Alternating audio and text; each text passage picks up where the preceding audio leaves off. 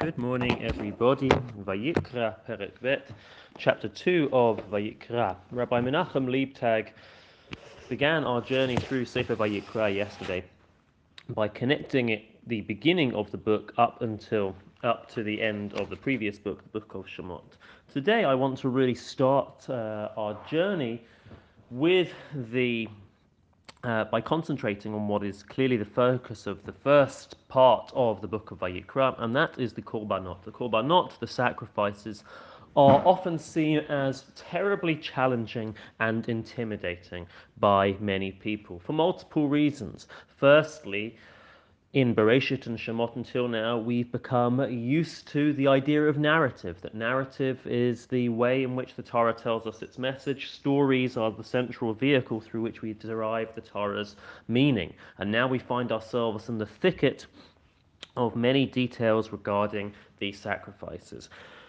That's number one. Number two is that people may find. Uh, a lack of meaning and a lack of significance in our world today. We seem to be very distant from the notion of offerings, of, uh, of animal offerings, which people may find ethically objectionable. What I want to try and do in some of our short audio notes over the coming days is to pull out different details from the passages in Vayikra, which might open us up to finding meaning and beauty in the Korbanot which we would not have spotted until now. Yesterday, chapter 1 of Vayikra began with focus on a form of a korban, a form of a sacrifice called an olah offering. An olah is given by a person, Adam is the phrase, is given by a person who has committed some sort of sin, has done some sort of avera, which the Torah does not describe a punishment for, or alternatively, it's not that an avera has been committed, but rather a positive commandment has not been fulfilled. This is what's called a bitul aseh, the, not, the non-fulfillment of a positive commandment, or simply neither of those, not the violation of a negative commandment, nor the non-fulfillment of a positive commandment, but rather somebody who simply feels the need to come closer to Hashem. They're worried about their physical, about their spiritual state, and they want sort of some act of purification. This is the idea of the Olah. And the Olah, as it's presented to us in Vayikra chapter 1, is given but as a uh, through the vehicle of an animal sacrifice, whether it be a uh, the first section focuses on bakar, whether it comes from cat, from cattle, the second on son, on the sheep, uh, or izim, or from goats, and the third one on off, on fowl, on birds. All of these varieties have the potential to be a korban olah. There are various routes to the idea of the korban olah. There are those who connect it to uh, the idea that the olah is completely consumed. All of it goes up in flames. This is the opinion of Rashi and, uh, and Radak.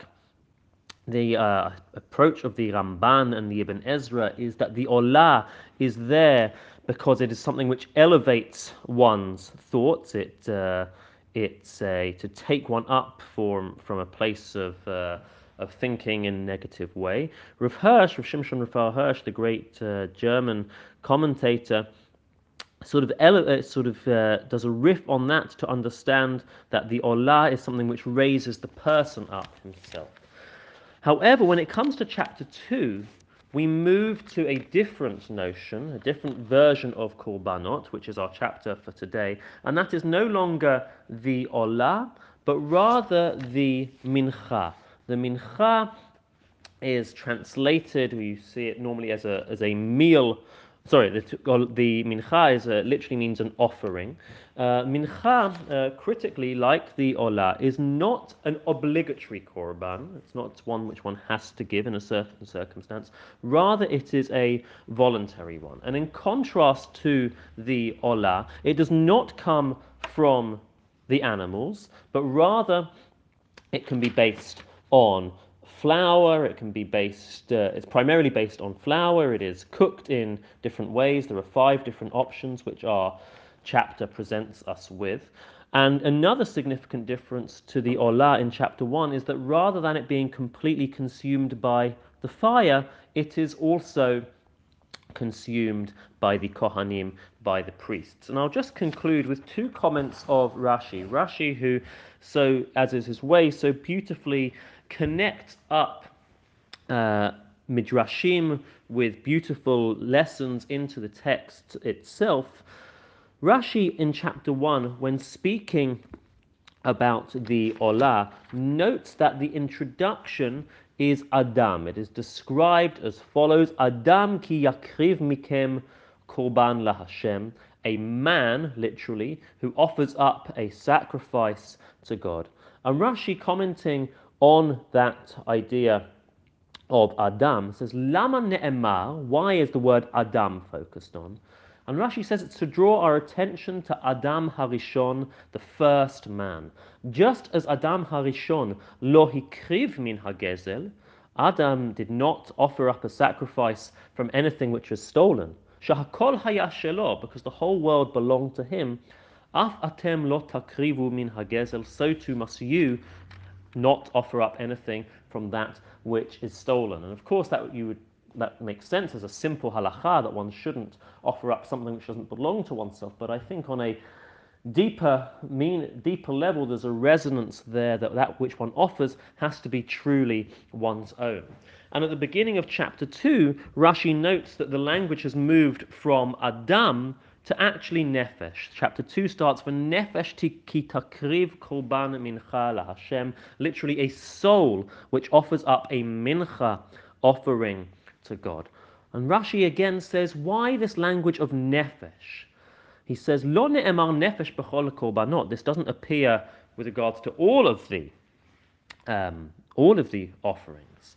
Ela b'mincha, rather specifically with the mincha offering. The mincha offering, which is of course made of flour, it is not an expensive one. And Rashi carries on, quoting the Gemara in Masechet Menachot, Mi darko lehitnadev mincha, who is it who is likely to offer up, to volunteer to offer up a korban mincha?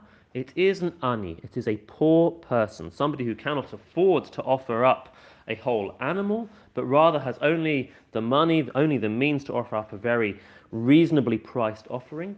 Amar Hakadosh Baruch Hu, God says, Ma'aleh ani alav ke'ilu hikriv nafsho. I look at this person as if they have offered up their whole soul. That is how I consider this person. Just these two comments of Rashi bringing to the details of the korbanot some powerful ethical lessons that what a person offers up must belong to them. One cannot sacrifice that which does not belong to oneself, number one.